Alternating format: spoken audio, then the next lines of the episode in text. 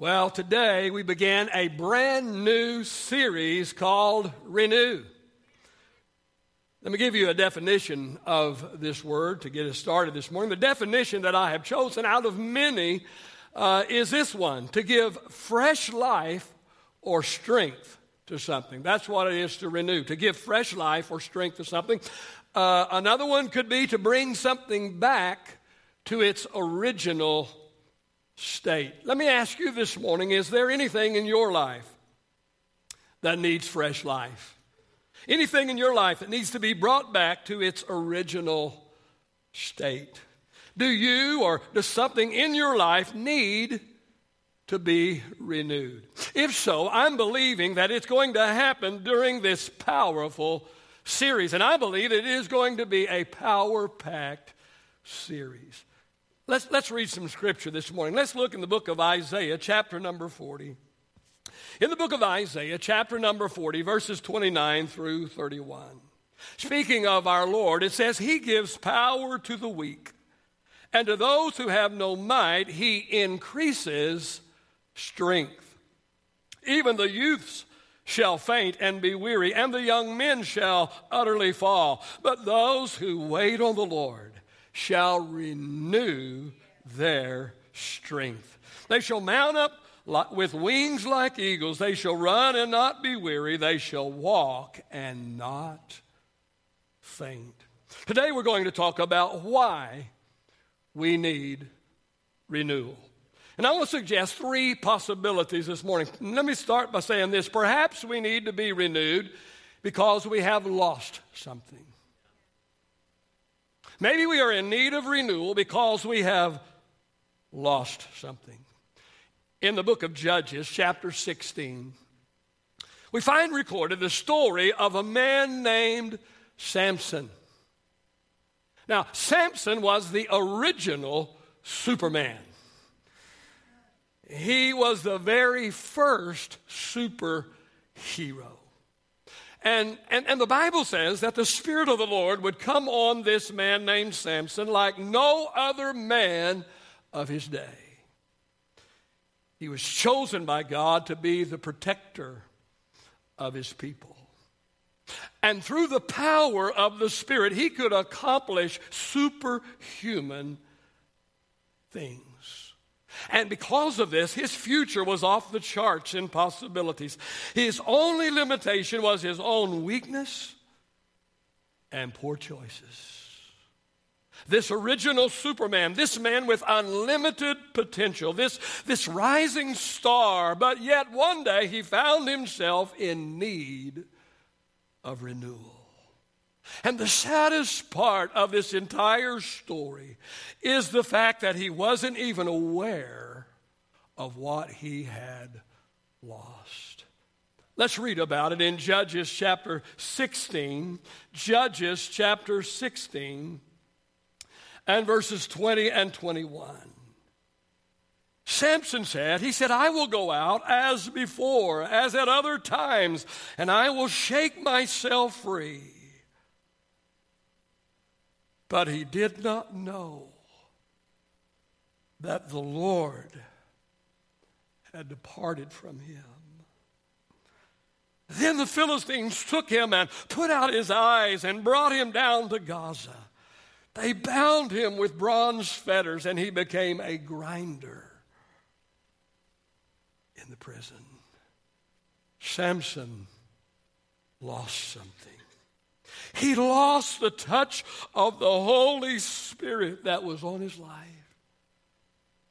And it was this touch and this touch alone that, that separated him from every other man and made him who he was. Without the touch of the Spirit, he was no different than any other man. May we learn a lesson from Samson. Pastor, how did Samson lose this supernatural touch of the Spirit? Well, thanks for asking. I want to suggest two possibilities. Perhaps he lost the touch of the Spirit upon his life through compromise. Samson had a weakness, and his weakness was a weakness for, for women, lots and lots of women. His weakness was a spirit of lust. And he lived a life of compromise. And it finally caught up with him because sin always does. May I tell you this morning that compromise is one of Satan's favorite devil tools. It, it, can, it can be so subtle and, and it can seem so harmless, but yet, yet it always picks up speed as it goes along. It is a slippery slope. But Samson didn't lose something through compromise alone, but also through complacency. Complacency. He took his calling, he took his supernatural gift for granted. He thought he could flirt with sin. He thought he could live any way that he chose. He thought, I can, lo- I can let my guard down and there will be no consequences. But Samson was a fool. He was he was so complacent, so complacent about his gift, so complacent about, about the Spirit of God that would come and rest, rest upon him. He was so complacent. He, he, he took what he, what he had for granted so much that he wasn't even aware that anything had even changed. Judges 16, verse 20 and 21 that we read, he said, He said, I will go out like always. I, I will go out and I will do what I have always done. The Spirit has always come upon me. The Spirit has always empowered me. The Spirit has always enabled me. Nothing has changed. I'll, I'll go out and I'll, I'll do what I've always done. But he wasn't even aware that the Spirit had departed from him. Let me ask you today if you lost something. Have you lost something along the way? Have you lost something through compromise? Have you lost something through complacency? And are you even aware that you've lost it? Are you so complacent in some area? Oh, have you taken some area in your life for granted to the point that you are not even aware of your need of renewal in that area? Don't take your blessings for granted. Don't take your blessings for granted. Don't, don't allow yourself to get to the point where, where you begin to believe that you deserve your blessings. Don't take your spouse for granted. Don't take your kids for granted. Don't take your good job and all the perks that come along with it. Don't take that for granted. Don't lose your awe of God. Don't lose your awe of God. Don't lose the joy of your mate. Don't lose the appreciation for your title or your position or the opportunity that has been given to you in life. Because believe me, there are lots and lots of people in line that would absolutely love the opportunity that you have been given. Don't take it for granted. Don't become complacent with the blessings of God and the touch of God and the many wonderful things that are in your life that have been given to you by God. Do not begin to take them for granted. Do not become complacent those areas. We're talking about why we need renewal. Let's look at another possibility. Perhaps we need renewal this morning because we have left something. In the book of the Revelation, the second chapter, in the first seven verses, it says to the angel of the church of Ephesus, write, these things says he who holds the seven stars in his right hand, who walks in the midst of the seven golden lampstands. I know your works, I know your labor, I know your patience. I know you cannot listen and do not listen to those that are evil. You have tested those that say they are apostles and they are not, and you have found them to be liars. And you have persevered and you have patience and you have labored for my name's sake and have not become weary. Verse 4, he says, Nevertheless. Nevertheless, I have this against you that you have left your first love. Remember, therefore, from where you have fallen, repent and do the first works, or else I will come to you quickly. I will remove your lampstand from its place unless you repent. This you have, and that is, you have the you hate the deeds of the Nicolaitans, which I also hate. And he who has an ear, let him hear what the Spirit says to the churches. And to him who overcomes, I will give to eat from the tree of life, which is in the midst of the paradise of God. You know, when we began to read chapter 2 of the book of the Revelation and the first three, first three verses, man, if you stop reading about this church in Ephesus, if you stop reading after verse 3, you might think that they are just about to be awarded a plaque. They're being commended by none other than the Lord Jesus Christ. And the first three verses, you're thinking, man, there's a trophy coming. There's a, tr- a plaque that is about to be presented to them because surely they are being, they are being, they are being recognized as Church of the Year.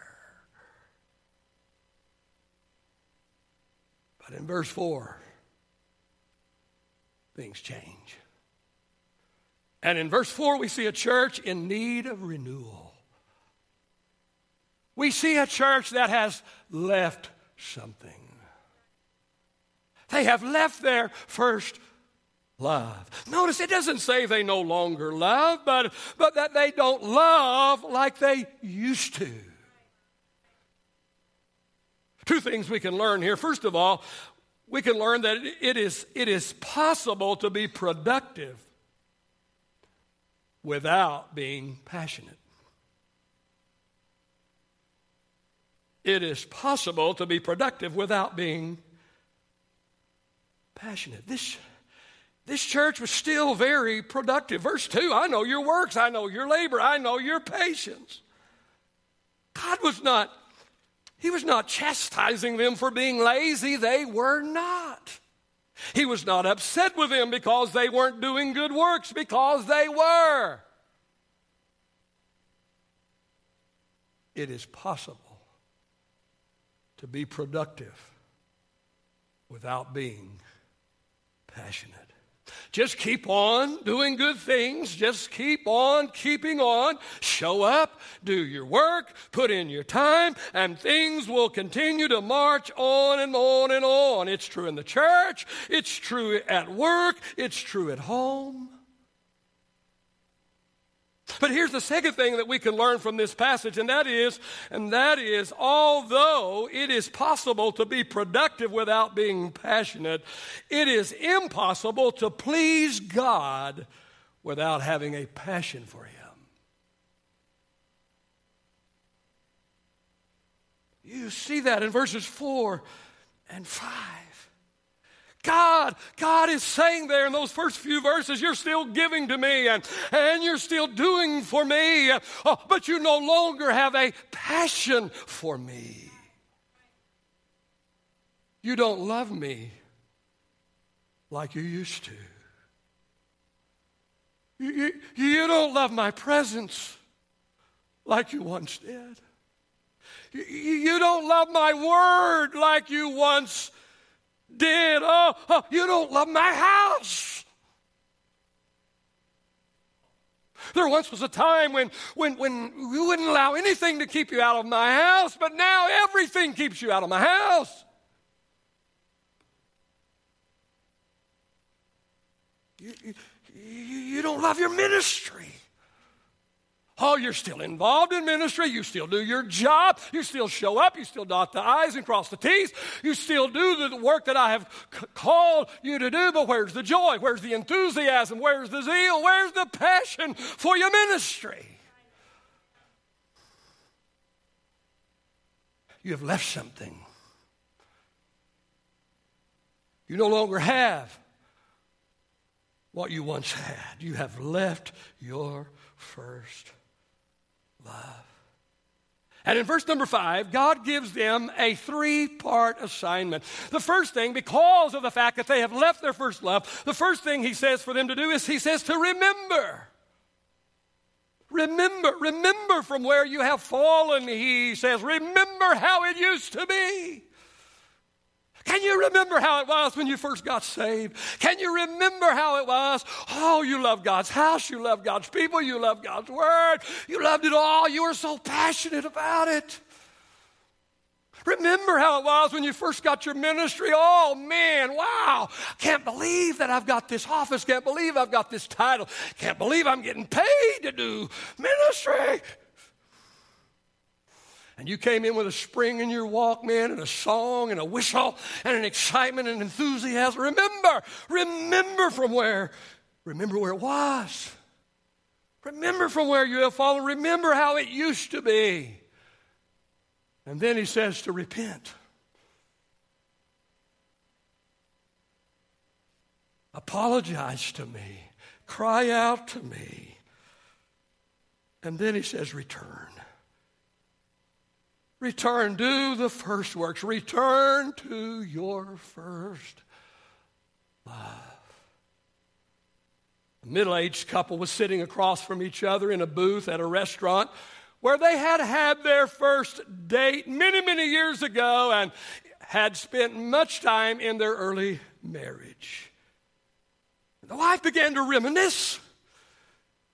She said, You know, she said, when we were dating and even after we were first married, we would always come to this little restaurant. And, and when we would come to this little restaurant, she said, we would always sit, we would always sit side by side in this booth. In fact, she said, we, we sat so close together you couldn't even slide a piece of paper in between us. She said, but Look at us now. You're over there. I'm over here.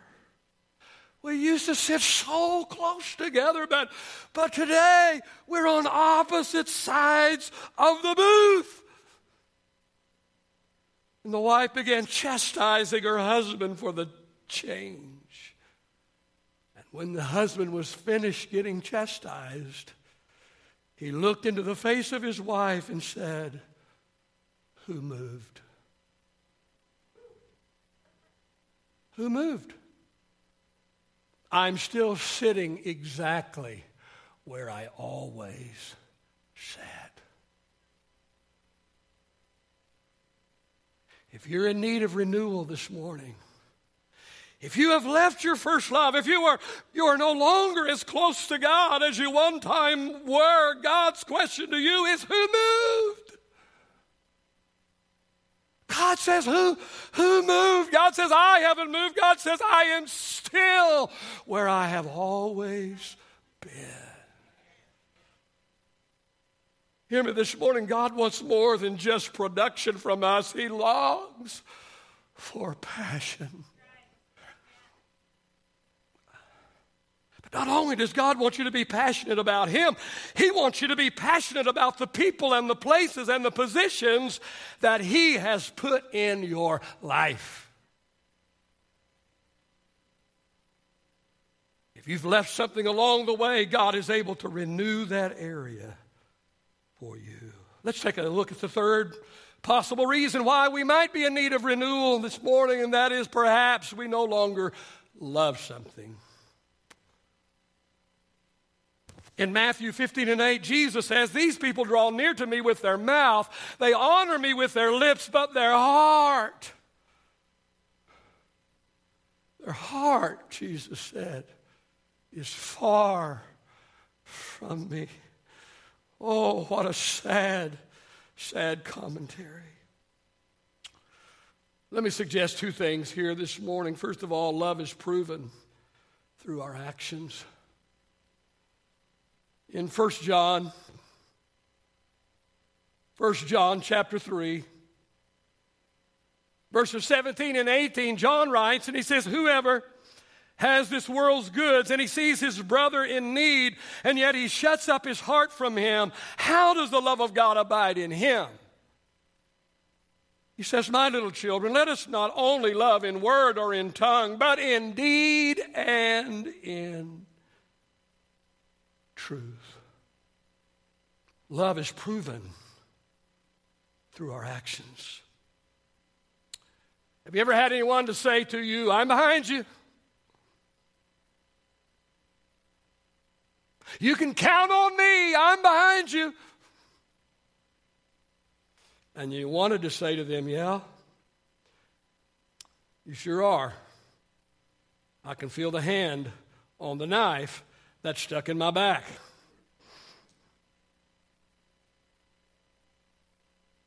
Here's what I know love is proven through our actions.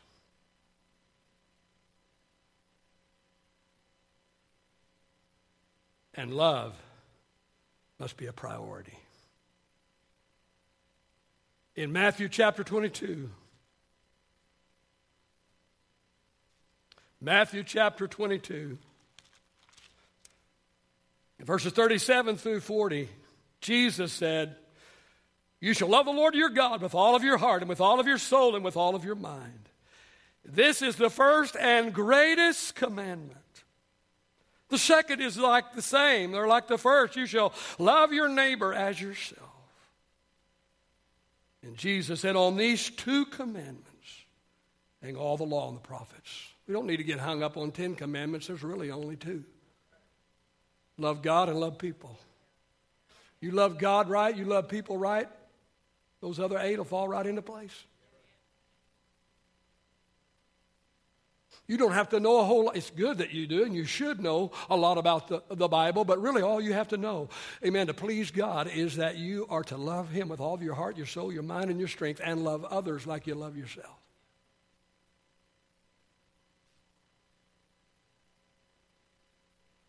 Jesus said it. He said the two greatest commandments are to love God and to love people, hear me this morning. If these are the two greatest commandments, then love should be made our top priority.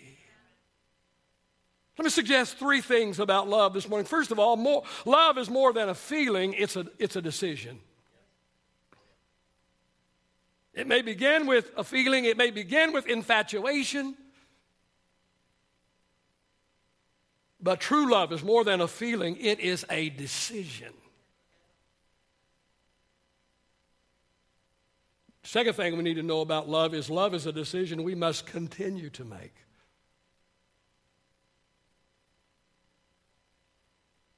You don't make it once and it's done. We have to continue making the decision to love. And the third thing we need to know about love this morning, and that is if we love by decision, then the actions of the people that we choose to love will not alter our love for them.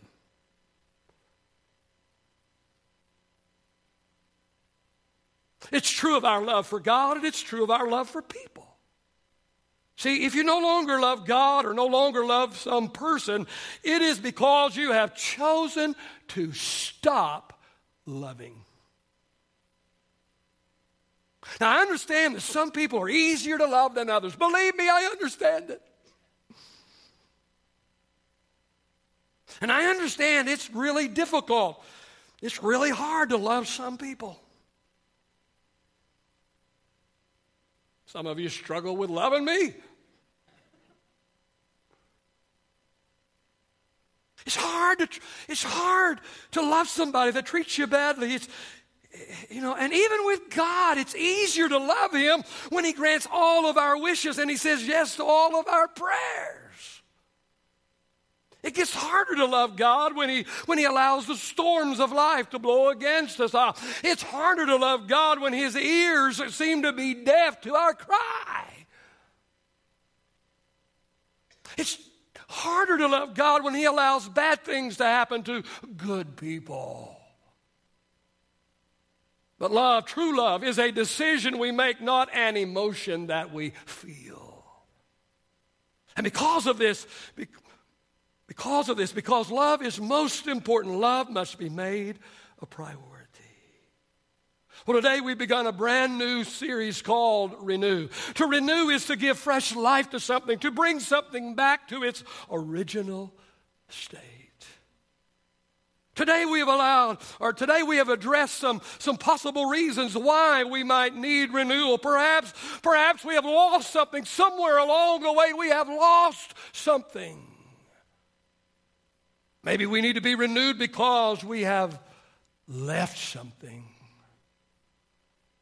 Or maybe we need renewal this morning because we no longer love something in any of these three cases, or perhaps some other possible scenario, oh, we are in need of renewal. Our takeaway for the message today is simply this if you have lost something, if you have left something, if you no longer love something, that something can be renewed. Amen.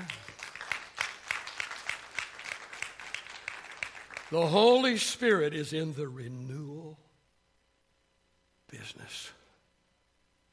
And I believe it's going to begin this very morning, this process of renewal. I think we're going to see great renewals take place in the Renew Conference. It's going to be incredible. And throughout this month, as God breathes fresh life, as God renews or brings something back to its original condition. So many are not in their original condition and honestly, we should not even be in our original condition. We should be far, far down the road from that. But many are not even at the point where they started. And that's sad. And this is not a message of condemnation this morning. This is a message of hope. This is a message of help. This is a message to begin your faith to believe for renewal, whether it be in your spiritual life, whether it be in your marriage, whether it be in your relationships, whether it be in your ministry, whether it be in your business. God is in the business of bringing back. He's in the business of restoration. He's in the business of refreshing. And He's going to do that beginning this morning.